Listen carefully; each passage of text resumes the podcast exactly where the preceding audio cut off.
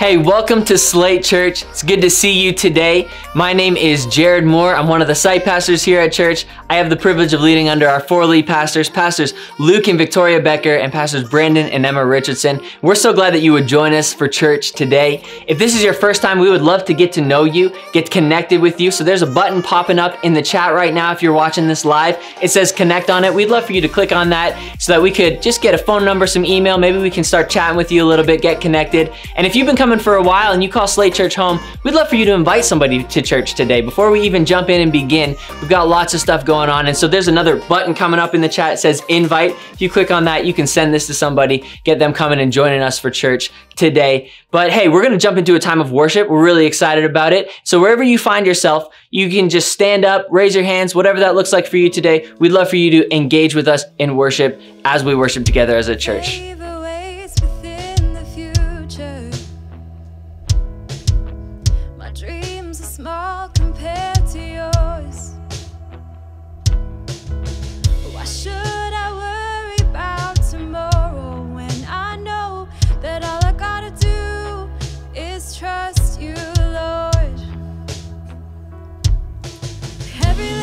Little thing's gonna be alright.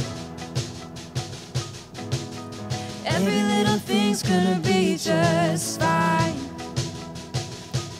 Whether I can see it now, I know you will work it out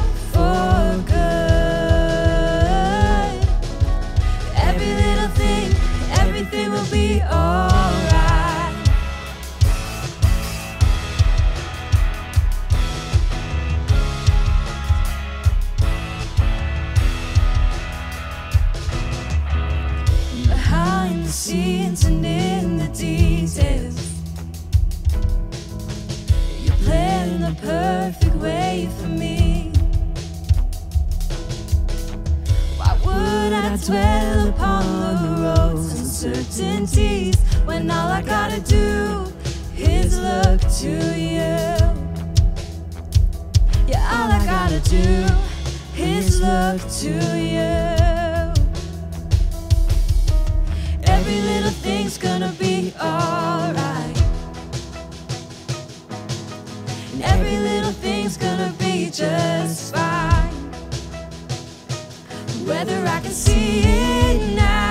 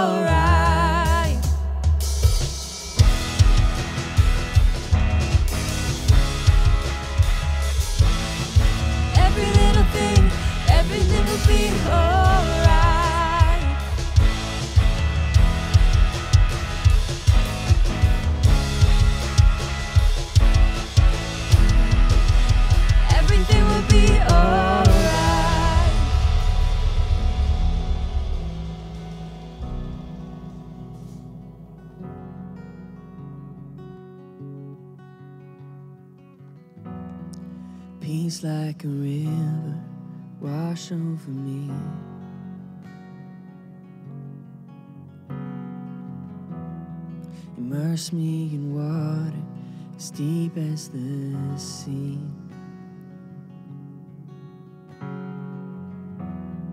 Hide me in love, your healing embrace.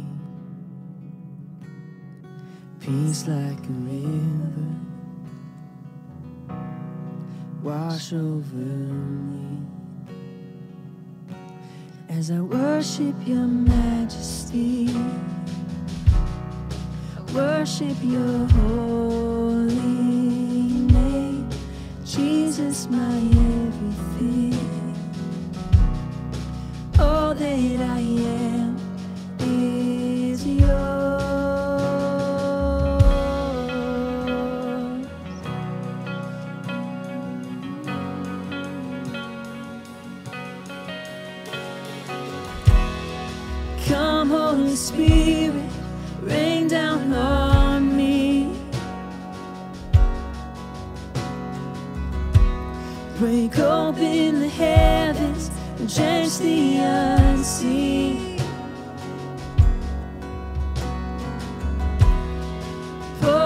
your presence as I pour out your praise. Come, Holy Spirit,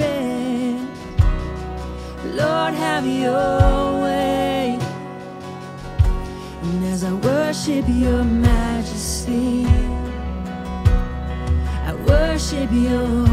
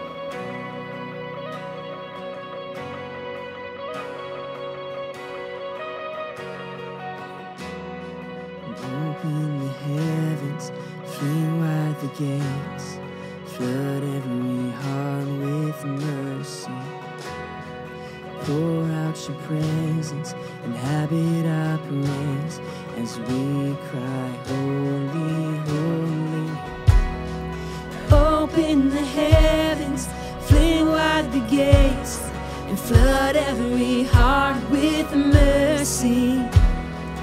Pour out your presence, inhabit our praise as we cry, Holy.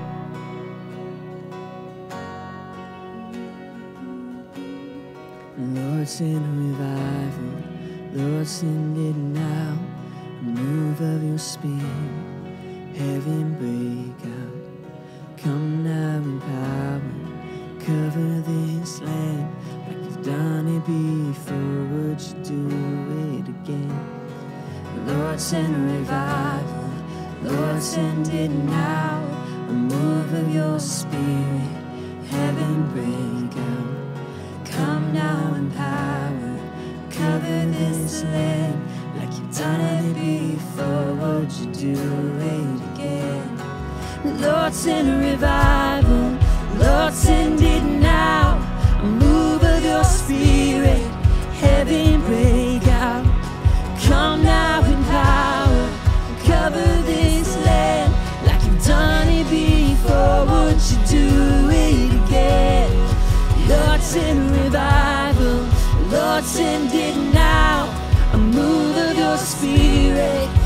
heaven break out. Come now in power, cover this land like you've done it before.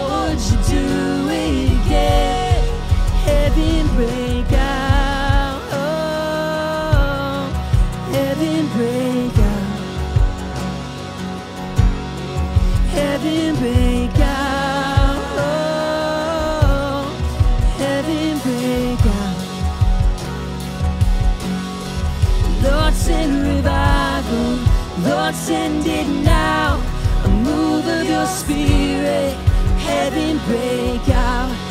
Come now in power, cover this land like you've done it before. Would you do it again? Lord, send revival. Lord, send it now, a move of your spirit, heaven break out. Come now in power cover this land like you've done it before. Would you do it again? Would you do it again?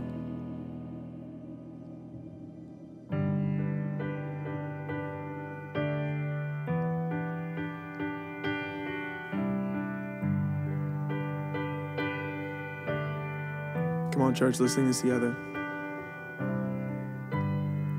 I stand upon the solid rock of faith in Christ. This steadfast hope shall not break apart within the trap. I am assured his promises will never fail. As long as life remains, He is faithful. And God is patient, and God is kind. He does not envy, He does not boast. His ways are higher than my own. His thoughts consume the great unknown. Of this alone I am sure. My God is love.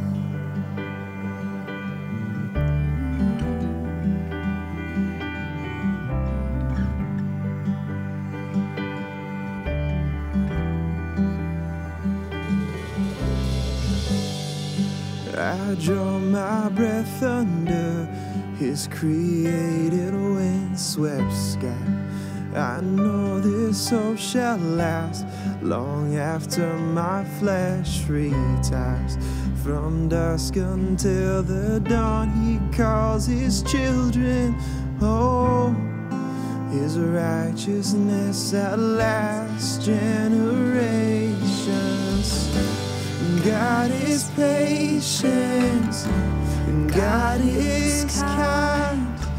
He does not envy, He does not boast. His ways are higher than my own. His thoughts consume the great unknown. Of this alone I am sure. My God is love.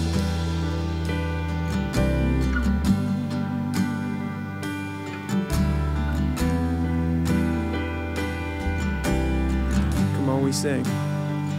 He is Almighty God, Elohim, Maker of the earth. He is the Lord of hosts, Heaven's King, God of endless worth. His kingdom stands above every power, every living soul. His love is like the sun, ever true, shining over all. He is Almighty God, Elohim, Maker of the earth. He is the Lord of hosts, Heaven's King,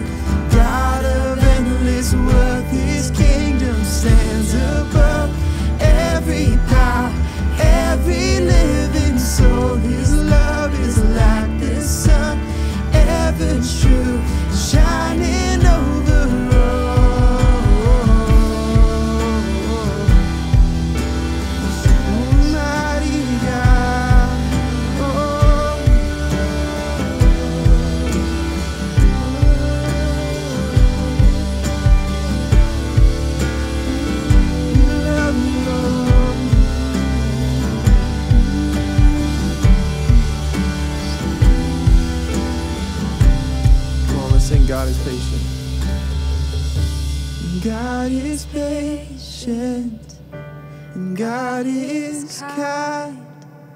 He does not envy, He does not boast. His ways are higher than my own. His thoughts consume the great unknown. Of this alone I am sure. My God is love.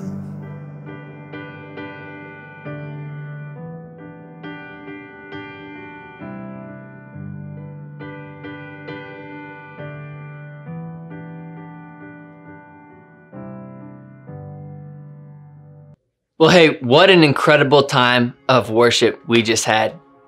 One of the things that we do in all of our services, we take time after we worship to pause and to pray over some of the prayer requests that have come in over the past week.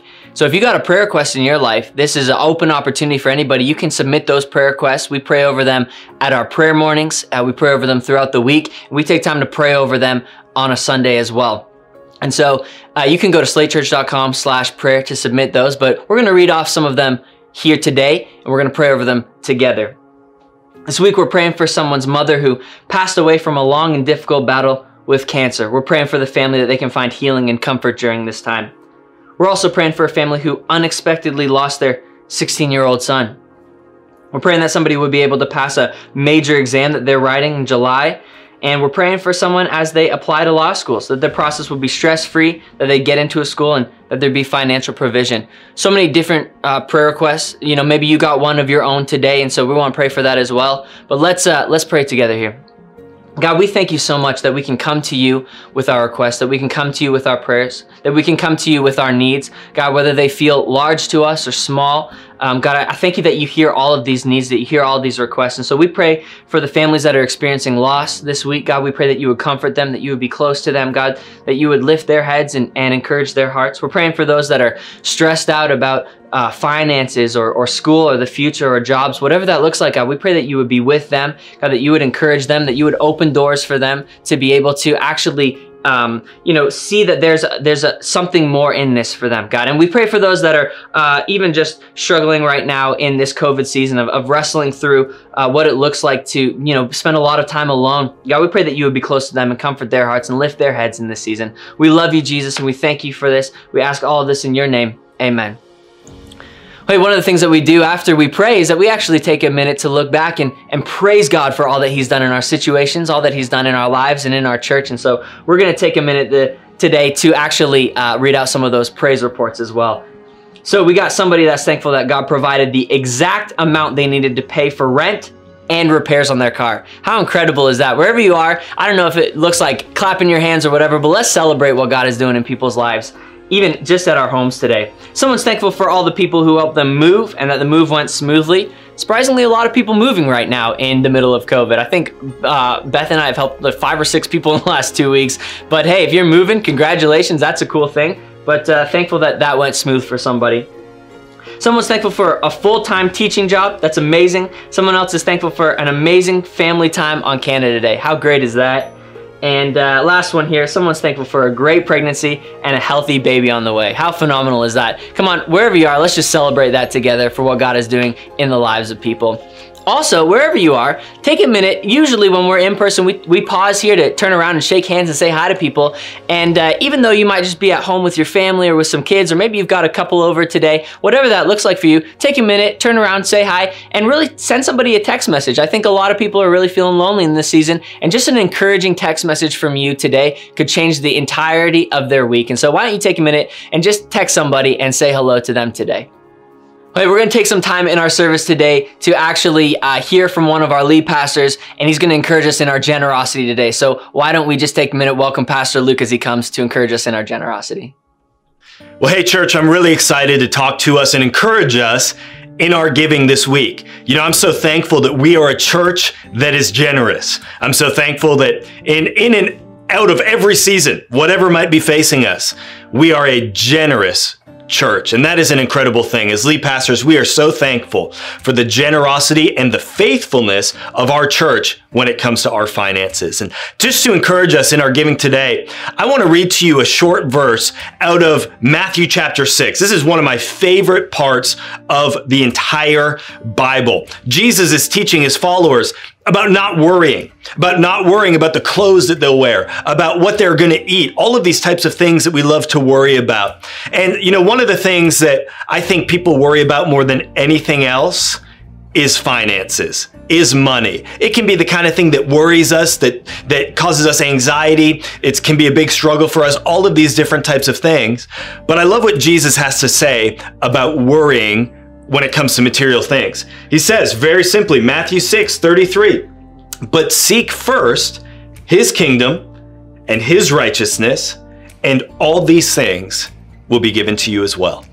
I wonder when it comes to your money, what are you seeking first?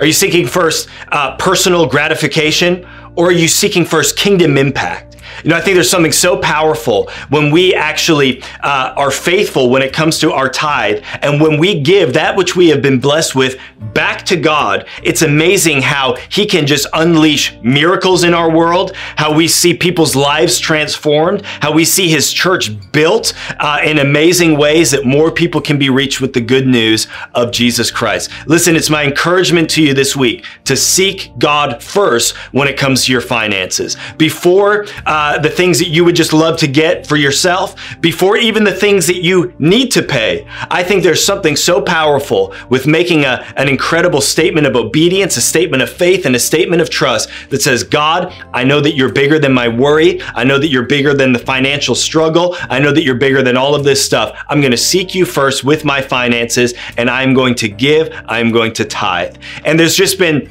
story after story in our church of ways that God has provided for people as they have been faithful when it comes to giving. So I want to encourage you with that this week. Let's, as a church and as individuals, let's seek God first with our finances. And I really believe that He's going to do incredible things through your giving that's going to make a real, true kingdom impact in our world. So, hey, why don't you just take uh, take a hand and stretch it out to the screen right now as we pray over those finances. If you're giving on your phone, why don't you just hold your phone? If you're giving online, whatever, stretch out a hand. If you're giving cash, I don't know how you're going to do that right now, but just hold the wad of cash. If that's you, you can figure out how to give, and uh, we'll figure that out. Um, otherwise, there's going to be a whole bunch of options that are coming up on the screen as well, ways that you can give. But let's pray over the giving right now and really believe that God is going to bless it and that He's going to do amazing things with it. Father, we thank you that we are so blessed. We thank you for this opportunity to give. We thank you for the, the statement of faith that it actually is in our world as we give to you.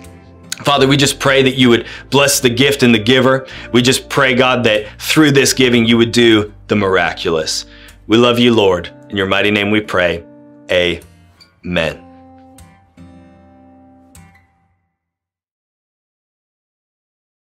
Hey, Slate Church. It's good to see you all today. Thanks for tuning into church online. My name is Jared Moore. I'm one of the site pastors here at church.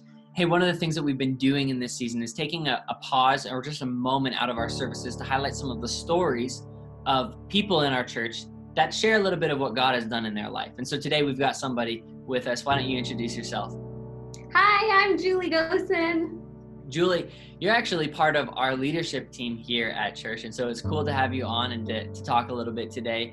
Um, you know, what? Tell us a little bit about what your relationship with God was like as you were growing up.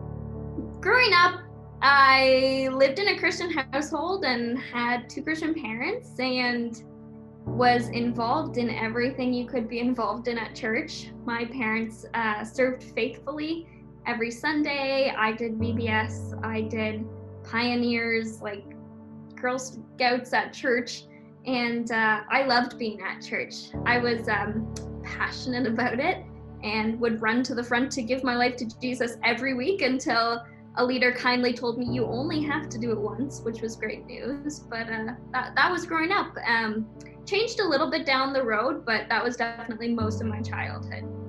When you say it changed a little bit down the road, uh, what do you mean? When I was in my teenage years, uh, my parents actually got divorced, and it kind of sent me down a path where I just decided the church wasn't for me, and I really wanted to explore some different avenues. And I thought I could do it better on my own. Um, and there was a number of years that that was going on, and there was um, death, there was mental health stuff, there was partying, there was abusive relationships, there was a lot of unhealthy friendships, and that sort of thing too. And I just thought I could do it better on my own, and so I tried it for a while. What uh, what changed for you in that? I can remember one night for sure that changed. I remember being at a party and just kind of looking around at people around me. And uh, I just remember thinking, like, there's just got to be more to life than this. Like, working Monday to Friday to just party Friday, Saturday, and then be hungover on Sunday. I was like, I hope there's more. And so I actually ended up going back to church the next week. Um, and I actually remember on the drive home, out of nowhere, I just felt like this joy uh, overflow to the point of me just bawling my eyes out. And uh, I had to pull over on the side of the road. And I just didn't realize how empty I had been feeling. And I just didn't realize that I was missing happiness in my life. I thought I was doing okay. Um, but I just remember crying and asking God, I said, Is that you? And I remember clearly him saying, I never left. And uh, yeah, the next week I uh, stopped going to parties altogether, fully dedicated myself uh, back to God, and threw myself in to church again. And I have never regretted that.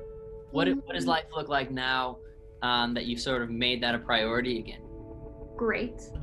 I mean, it, it's from that moment there have still been lots of challenging things that have happened. It's not like life has been perfect or anything since I rededicated my life. Um, but God has been so present in the challenging times. He's called me into things that I never would have stepped into without Him.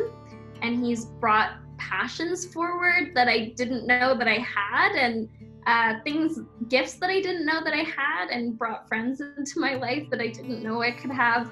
Um, and it's just been, it's just been so good. And there's something really powerful about prioritizing God. And um, when you prioritize Him, everything else in your life, like from the overflow, is affected by it uh, in a really beautiful way.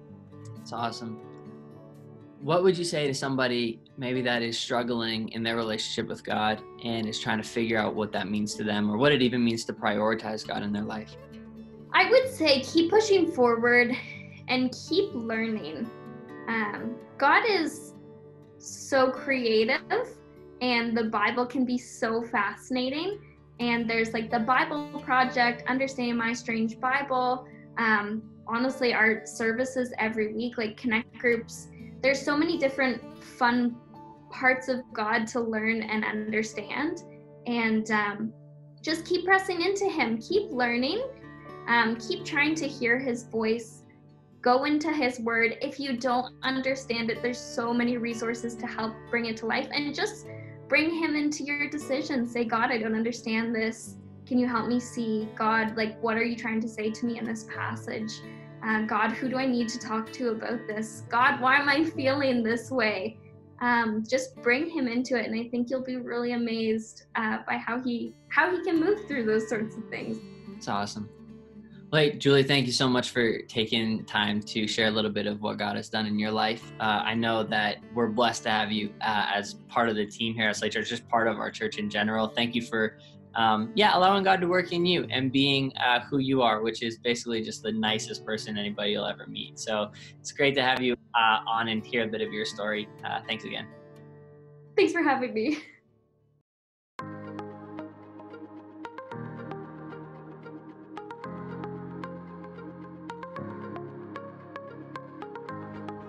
Well, hey, we're going to take a minute here to highlight some of the things that we have going on in the life of Slate Church right now. And so, the first thing that I want to talk about today, ready for this, is summer school. Summer school is a phenomenal thing that we've got running through the summer. It is not summer school like you know it, it's a whole new take on summer school. I know we ran summer school last year, but we've improved it from last year. It's going to be even better this year. We've got two phenomenal courses that we're running this summer, okay? So, the first course is Theology Boot Camp. It's to be a great opportunity for people to learn a little bit more about the theology, a little bit more about what we actually believe as Christians, deeper dives on different topics and things like that. And so uh, we've actually been overwhelmed with the interest in this course. And so we have a wait list going on. It doesn't mean that you can't sign up, doesn't mean that you shouldn't sign up, but we've got a wait list. We're figuring out on the back end how to make it all work for everybody. But we would love for you to take part in summer school in our theology boot camp, or the second one, which is also phenomenal, is Alpha. Alpha Alpha is a great course for anybody that maybe is new to faith,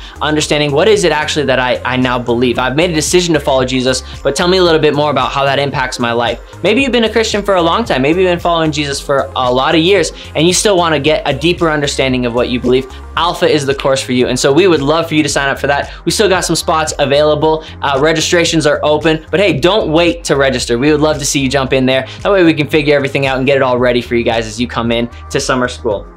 The other thing that I just want to talk about uh, in this moment is our social media. Many of you guys follow us on Instagram or Facebook or things like that. We would love for you to follow us there. That way you can hear things about our prayer mornings that happen, get updates on connect groups, all of the things that happen. We kind of push all of that towards social media. And so if you can see that, if you're following us on any of those accounts, that would be phenomenal. We'd love for you to check those out. And uh, and look, Great thing about this season uh, is that wherever you are, whatever's going on in your summer, there's still an opportunity to be plugged in, still an opportunity to be connected, still an opportunity to tune into church. Uh, even if you're at the beach, how easy it is to pull your phone out, watch what's going on, still stay connected to your church family here. And so we'd love for you to do that as well.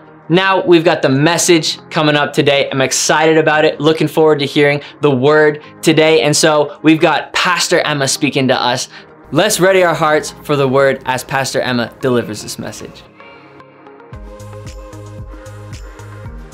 Hey, church, welcome to another Sunday. Maybe you're watching this on demand. We're excited that you have tuned in. Uh, we're really glad that you are with us. Listen, it is summertime. We have started our summer services. We're excited about that. We're headed into summer school, all of these different things that are happening this summer. So make sure that you are leaning in to what is going on. We're excited. We have some things that we're going to be announcing, some things coming up, and it's really a lot of fun. But today, I am excited to preach to you. I'm excited to open up God's word, share what I believe He's been laying on my heart for our community at this time.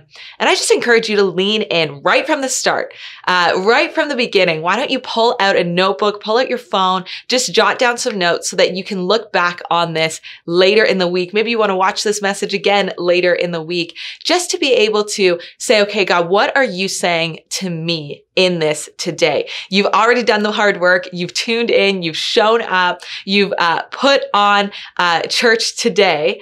And so why don't you say, okay, God, what can I receive from this? What do you have for me as I go out of this place today? So we're going to dive right into scripture and we're going to be going into Acts chapter 8.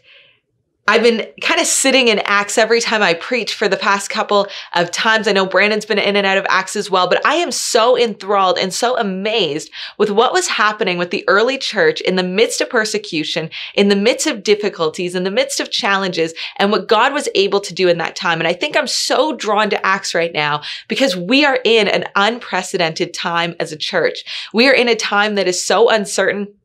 We're in a time where we don't know what's going to happen and really on a global scale, but we are still trusting a good God. We are trusting a God who knows what's going to happen, all knowing, and we can actually look to him just as these Christians did in these early days of the church. So Acts chapter 8, starting in verse 9, it's just a small portion of scripture, a small story in the grander story of Acts, but I think it's one that we are actually going to learn from on a personal level today. It says this, now for some time, a man named Simon had practiced sorcery in the city and amazed all the people in Samaria.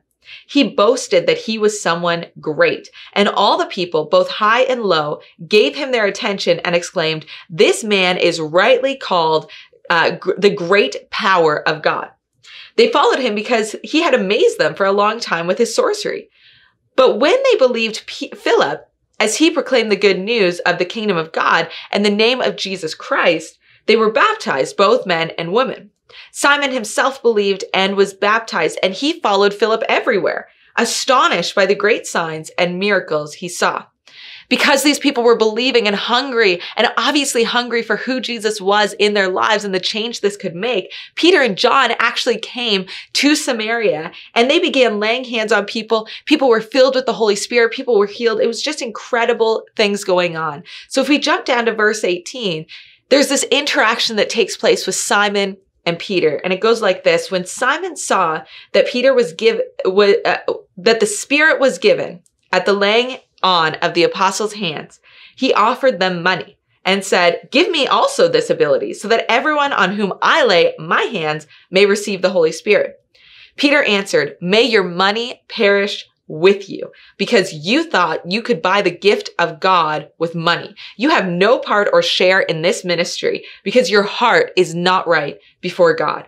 Repent of this wickedness and pray to the Lord in the hope that he may forgive you for having such a thought in your heart. For I see that you are full of bitterness and captive to sin. Feels a little bit harsh there, Peter. Verse 24, then Simon answered, Pray to the Lord for me so that nothing you have said may happen to me. Let's pray, church. God, I thank you that we get to gather here together today, Lord. I thank you that we get to um, join in from wherever we are our living rooms, bedrooms, kitchens, uh, cottages, wherever we might be on this Sunday or throughout the week. I just pray that you would meet us there and just speak through me today, Lord. In your name, amen. Well, listen, if you are taking notes and you do have uh, uh, notes for this sermon, why don't you entitle it A Matter of the Heart? A Matter of the Heart. You know, we meet this Simon the sorcerer uh, right in this Acts chapter 8, but there has been a lot going on leading up to this portion of scripture in Acts. You see, Jesus has ascended to heaven, the Holy Spirit has fallen, given power to the people, and the, the leaders of this time obviously are not excited about this. They're like, what is going on? And persecution starts to break out. We see in just a chapter before we, this stoning of Stephen, this Jesus follower is stoned to death and there is just this scattering of the church. But the incredible thing that takes place here is that the church may be scattered, but they are not silenced. They go to all these different places and they're preaching the good news everywhere they go. And we see this throughout this book of Acts. It didn't stop them. You know, let's let's have this be something that is said about us, Slate Church, during this pandemic. Yes, there was a pandemic. Yes, they weren't able to meet in person. Yes, it was a challenging time. But those people at Slate Church, man, they preached the word of God everywhere they went. They loved Jesus in every situation they found themselves. They were full of faith when they were facing difficulties and uncertainties, not fear. Let's allow that to be something that's said about us as a church, just as it was said about these Christians in Acts. Philip, one of Jesus' followers, he goes to Samaria and he says, okay, let's see who wants to believe in Jesus here. Let me preach this good news. Let me preach what Jesus has done. People are healed. Evil spirits are brought out, just miraculous things. And a lot of attention is drawn over to Philip. But you see, Samaria was already occupied by a shallow, powerful man, Simon the sorcerer. He was doing miraculous things, but not in the name of Jesus, and people were following him like crazy. You know, every year uh, at in Waterloo, we have something called a Busker Festival. It's at the end of August. It's Uptown Waterloo. Um, I've been going really since I was a little kid, but we've gone in recent years. I'm not sure if it's happening this year. You'll have to check it out. Probably not. Um, but we've gone and at these busker festivals, there's basically street entertainers. Okay. So if you've never been, picture this. Basically, there's someone with some sort of act. Maybe it's a fire act, acrobatics, dance, um, some sort of magic show, whatever. There's an act. There's kind of a thing that, that, that someone has and they basically put on this act in, in a parking lot or on the street and crowds gather around. They create kind of a circle. And if you've been, you know that these are full of uh, kind of crude jokes and amazing feats and volunteer uh, uh, participation coming into it. And there's this crowd that gathers around and watches um, this person in the middle with their microphone on and all of their props and the different things happening for 15, 20 minutes, whatever length their act is. And it's kind of this exciting thing. And you're together in community and you're watching this thing going on. And at the end, they ask for you to give them some money and pay for it and all the rest of it. And it's, it's a fun uh, thing to do on a Friday night late in the summer. But I, I kind of picture Simon the Sorcerer like this sort of street performer.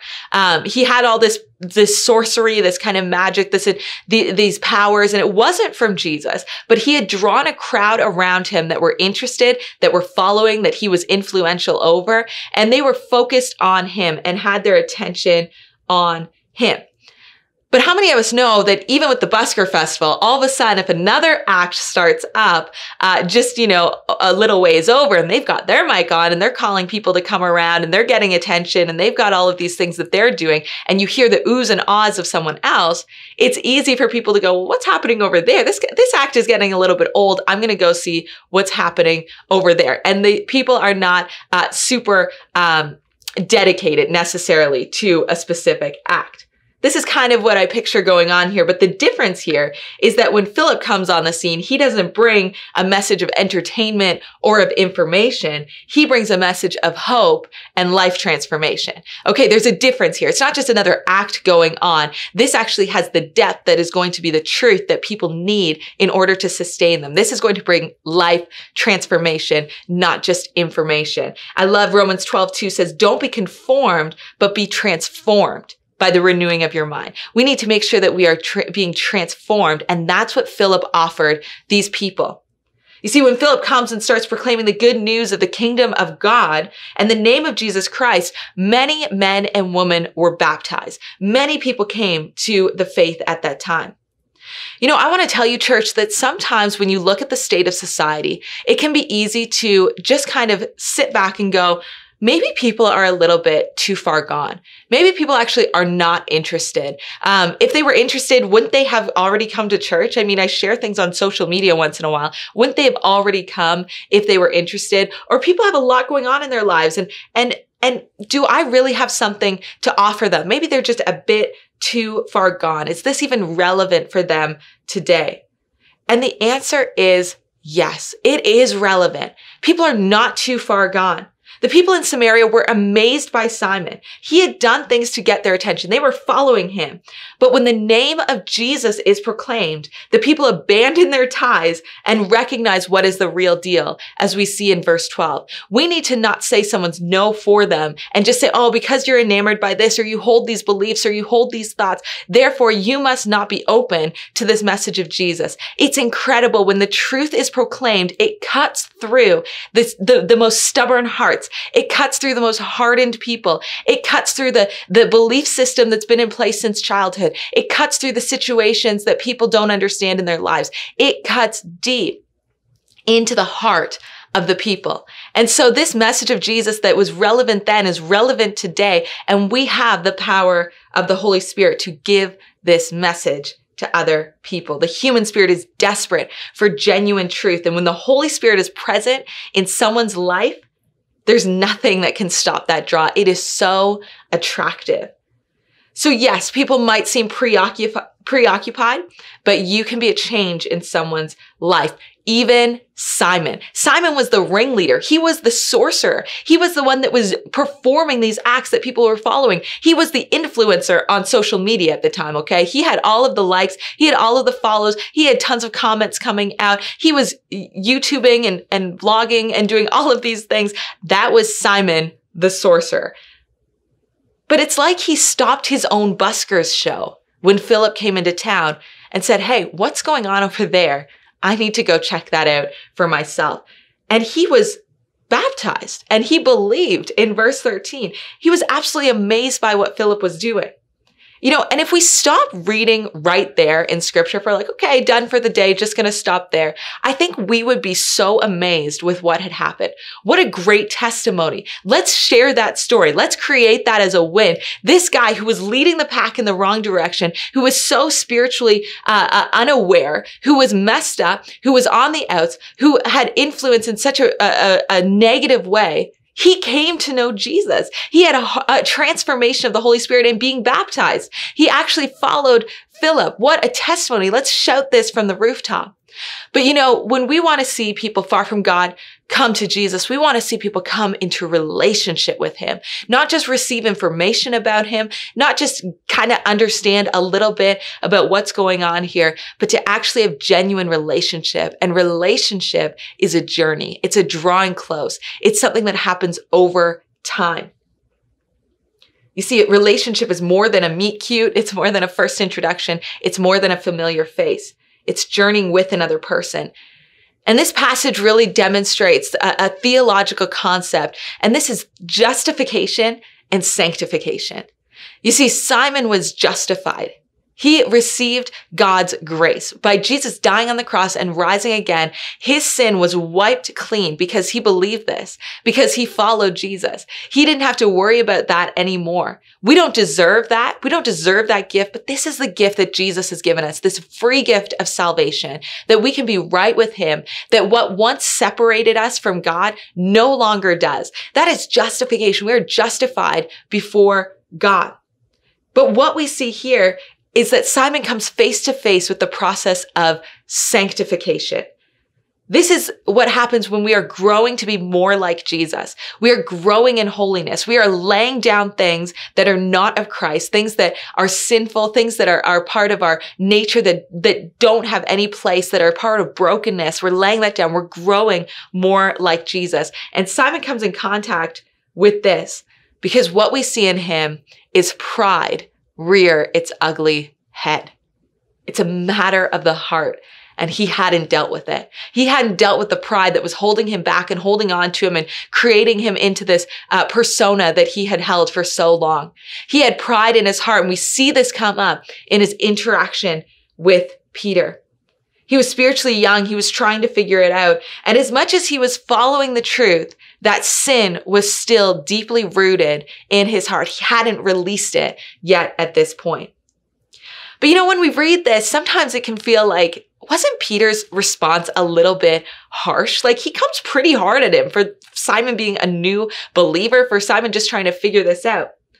But it's because Peter recognizes the seriousness of sin. And he recognizes the matter of heart that is taking place in Simon. He's not looking at him and just going, oh, well, he's maybe a little bit naive. Maybe he has some questions. That's valid. That's fair. But Peter goes, no, no, no, no, no. That's not what this is about. This is a matter of pride in the heart. And this is actually a bigger deal than what you might be making it right now. You know, so often we can see sin in our own lives. We can see pride in our own lives and we totally just write it off not that big of a deal. I'll just kind of hide it. I'll just have it as a pet. I'll just keep it. I'll just feed it a little bit, but I, it doesn't really bother me. It doesn't really affect me.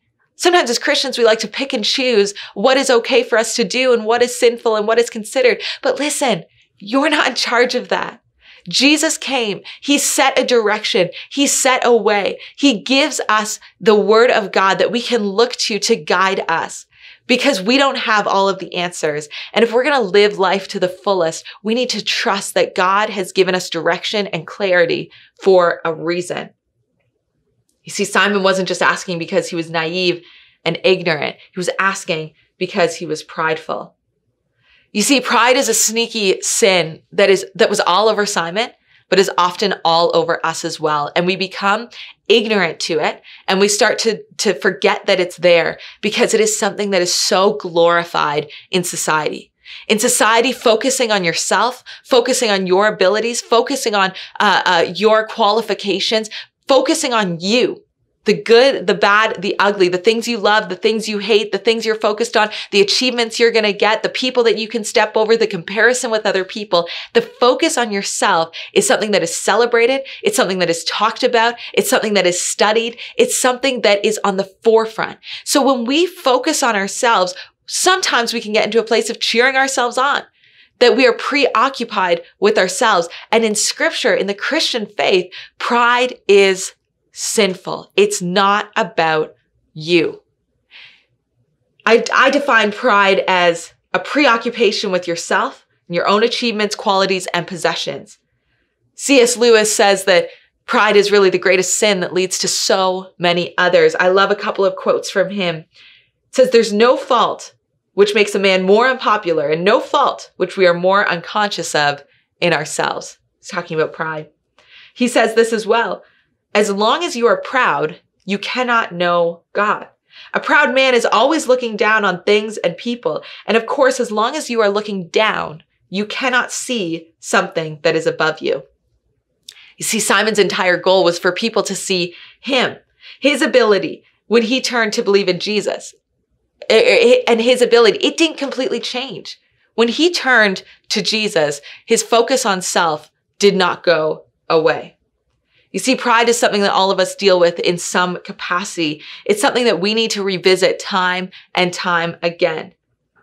The thought of this being bad is totally countercultural, and we need to call it for what it is and recognize that when we go into relationship with Christ, it means a sacrificing of ourselves. Galatians 2:20, uh, Paul writes, "I have been crucified with Christ. I no longer live, but Christ lives in me. This life I now live in the body. I live by faith in the Son of God who loved me and gave himself for me." It's all about Jesus. It's not all about you. It's not all about me. It's actually all about him. And this is a different lens and a different perspective that we need to look at daily and pick up and put on daily and recognize that it's not about me. As Christians, we are not called to live for ourselves, our gain. We're not called to live in competition with other people. We are called to live sacrificially for Jesus Christ and what he has called us to. You know, pride affects us. It's not a sin that just uh, we can sweep under the rug and forget about. It actually affects us. And we can see this in Simon. And I've got four quick points for you just about what pride does to us and what humility on the other side of it does for us. The first one is this pride seeks power, humility recognizes the source of power. You see, Simon didn't want to receive the Holy Spirit to serve others well and point them to Christ. He wanted to do it so he could be powerful like the disciples. You see, when power is in our hands and it's used the wrong way and with the wrong perspective and pride is involved with it, it erodes integrity. We become bloated in personal significance and make decisions out of being able to have influence over other people. You know, it's not about, uh, it's not that as Christians we live to, we need to live in a poverty, powerless, uh, mentality. It's remembering where our power comes from. Sometimes as Christians, we're like, oh, well, then we should just go and, you know, not really have any influence or anything to say for people. We should just live these humble lives with no possessions and no materials because that would focus on us and our power and that would be prideful. And, and we, we have this messed up mentality, this poverty mindset that as Christians, we should just be the, the dirt and the scum of the earth. That is not what God is saying. Humility seeks to understand where this power comes from. We are powerful. We have power within us, but not because of ourselves and not because of our pride and not because of who we are, but of, because of who Jesus is. You know, when Brandon and I traveled to Sweden uh, a number of years ago now to uh, visit with Luke and Victoria and to see them, I was reminded on that trip that I could not just bring my hair dryer and plug it in to an outlet there because our power source is different from Sweden to Canada. Our, our wattage is different. If I plugged it in, it would fry. It would not work so well. I had to put an adapter in place. Pride plugs us into the wrong power source. It's saying, I'm going to take this and I'm going to shove it into an outlet. I'm going to make this work. Humility actually recognizes that we can't just come in with our uh, hair dryers, so to speak, and shove them in an outlet that is not going to work, that is not set up for that. We need to go through the source in order to get the power. And the source is Jesus Christ. The power is not for our gain. The power is to recognize that he's in control and we get to be his hands and feet on this earth. You know, I was talking to my grandmother a few weeks ago and I said, Grandma, you've lived such a great, faithful life and you, are such an amazing, strong woman.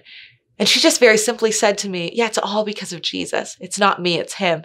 And I thought it was such a great recognition of humility in that moment. So pride seeks power. Humility recognizes the source of the power. Point number two, pride is self-serving. Humility is surrendered. You know, this is literally the definition of pride, that it is self-serving. Simon wanted everyone to follow him. He had this before. He was craving it again. On one end, it can feel good to have people watch and follow you. Maybe you just heard this statement and you are cringing because on the other end, you might be going, that's my worst nightmare. I wouldn't want anyone to see me. I wouldn't want anyone to follow me. You know what? That thought, that is still self-serving. If you're neglecting sharing the gospel because that's just not your personality, that in itself is being prideful. Jesus has created you as you are. He's not surprised by your personality. He created your personality, but he still wants you to go and make disciples as it talks about in the Great Commission in Matthew 28. This doesn't mean that if you're working a factory job or a, or a stay-at-home mom or you are in a place that you thought you'd be in a different place by now or you're in a, a you're in a living situation that you thought would be different that doesn't mean that you are living a small insignificant life if you're in a place where you are self-sacrificing and you are surrendered that in itself is a large faith-filled life. That isn't a, a, a life that is um, following in obedience to what Christ has called us to do. We need to make sure that we are surrendered because no one else is coming into your workplace. No one else is coming into your family. No one else is coming to your friends. You are there. So, so make sure that you're not so focused on yourself and what you can and can't do that you miss out on the opportunity to be self-sacrificial and allow the Holy Spirit to work through you. The third is this pride is persistent, humility is cultivated. He was baptized, he chose to believe, but his old ways were f- not fully gone from him. You see, we need to seek transformation more than we seek contentment. This is a hard one. Most people I talk to say, I don't like change. I don't want change. But listen, transformation is a part of living self sacrificially, living surrendered, that we actually recognize that change is part of that. Just living a content life where you're not allowing the spirit to do the work in you is a source of pride. It's easy to simply grow content. Isn't that what we're supposed to do? But, but finding ourselves, uh, contentment inside of ourselves is a sign that we have not yet died to ourselves. We need to recognize that in and of itself, uh, it can be a form of pride, that somehow we deserve to be content. Humility brings joy, but a deep spiritual joy, not just shallow happiness and contentment. You see, contentment can lead to laziness when we need to be cultivating humility and spending time with Jesus, worshiping, praying for other people around us. Don't grow so content in yourself that you miss out on what God has called you to do, that you miss out on what Jesus has called you to do. Action is going to lead to happiness. I was listening to a podcast the other day and I was hearing them say like, it's one thing to be exhausted and we need to maybe slow down if you're exhausted. But if you're running a race as we are called to run, you're going to be tired. Every time I run, I run every night of the week almost. I am tired every time I run. It's never going to be a walk in the park. And that's how it is in Christ as well. It's okay to be tired as a Jesus follower, but we are constantly cultivating humility. We are not pulling onto pride and just seek, seeking uh, to be satisfied in and of ourselves and live this content life, this American dream, this North American Canadian dream that our, our people around us are living. That is not where you're going to find your fulfillment. Number four, pride seeks position, humility seeks calling. You see, uh, uh, Simon comes to faith and he immediately wants to influence and have position similar to the apostles. We need to constantly check our motives. You see, it can be just as prideful to want the position on the platform as it is to want the position in the background. What is Jesus calling you to? We need to seek out what God is calling us to and live fully in that. You are the only one who can influence the people in your lives. So we need to do that well. Let's not become preoccupied with our position because of the outer shell of whatever that looks like. We need to be hungry for where God has already positioned us. And as we walk that out, we're actually going to find ourselves heading to the next de- destination that God has for us. Step into that. We need to live faithful lives, not lives seeking out this position that we think is going to fulfill us. We need to live humble lives where we're seeking out the calling that God has for us. We're all called to love God and to love others. So if the way you're living your life doesn't lead you to this, you are missing something. So how do we overcome pride? It's obviously not a great thing. We need to seek out humility. Verse 22 gives us insight. Peter says this to Simon, repent of this wickedness and pray to the Lord in the hope that he may forgive you for having such a thought in your heart. First thing we need to do is repent. Recognize that pride is sinful and let God know that you are aware of it. Then we need to pray. We need to talk to God about it. This is a daily thing. We need to recognize this pride every single day. We need to have hope. This is the third thing. When you pray, do so expectantly that God can and will forgive you. Our hope is in Jesus. That in itself is a humble position to be in. And four, receive forgiveness. When we receive forgiveness, we don't want to necessarily just forget about it. We don't want to forget what happened completely. We need to learn from it. We don't need to carry around shame and guilt. That's not the pattern that we need to walk in as Christians, but we need to receive the forgiveness, re- recognize that Christ has thrown that as far as the east is from the west, be able to learn from it and grow in it. See, one thing I love about Simon is that he was able to receive harsh feedback.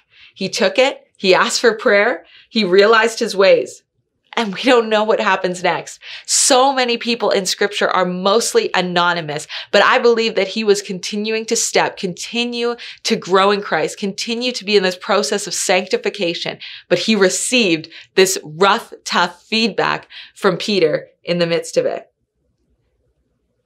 I love that we can learn from him in this area of pride. Let's not carry pride with us today.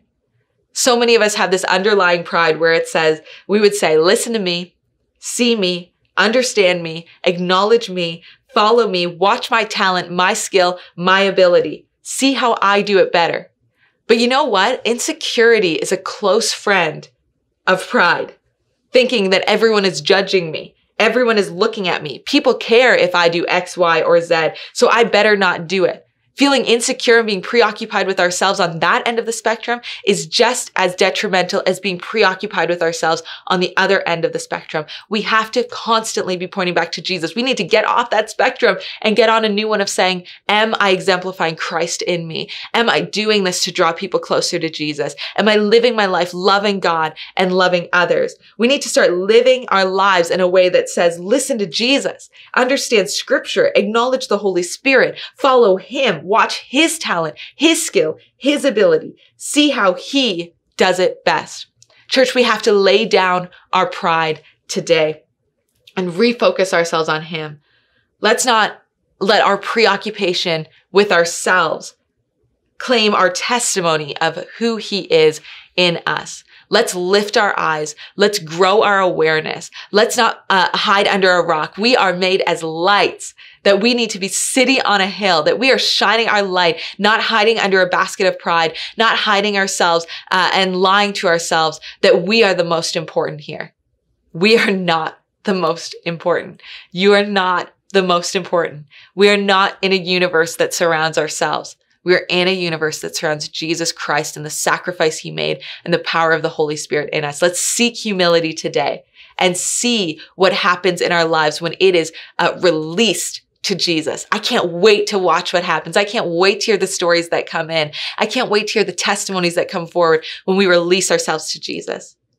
So listen, if you're listening in and you're like, I, I've never heard this message before, or I've never made a decision to follow Jesus. I want to give you the opportunity to do that today. It is such an incredible decision. You're not too far gone. Look at Simon. He was messed up. He had influenced people in so many, uh, so many ridiculous ways.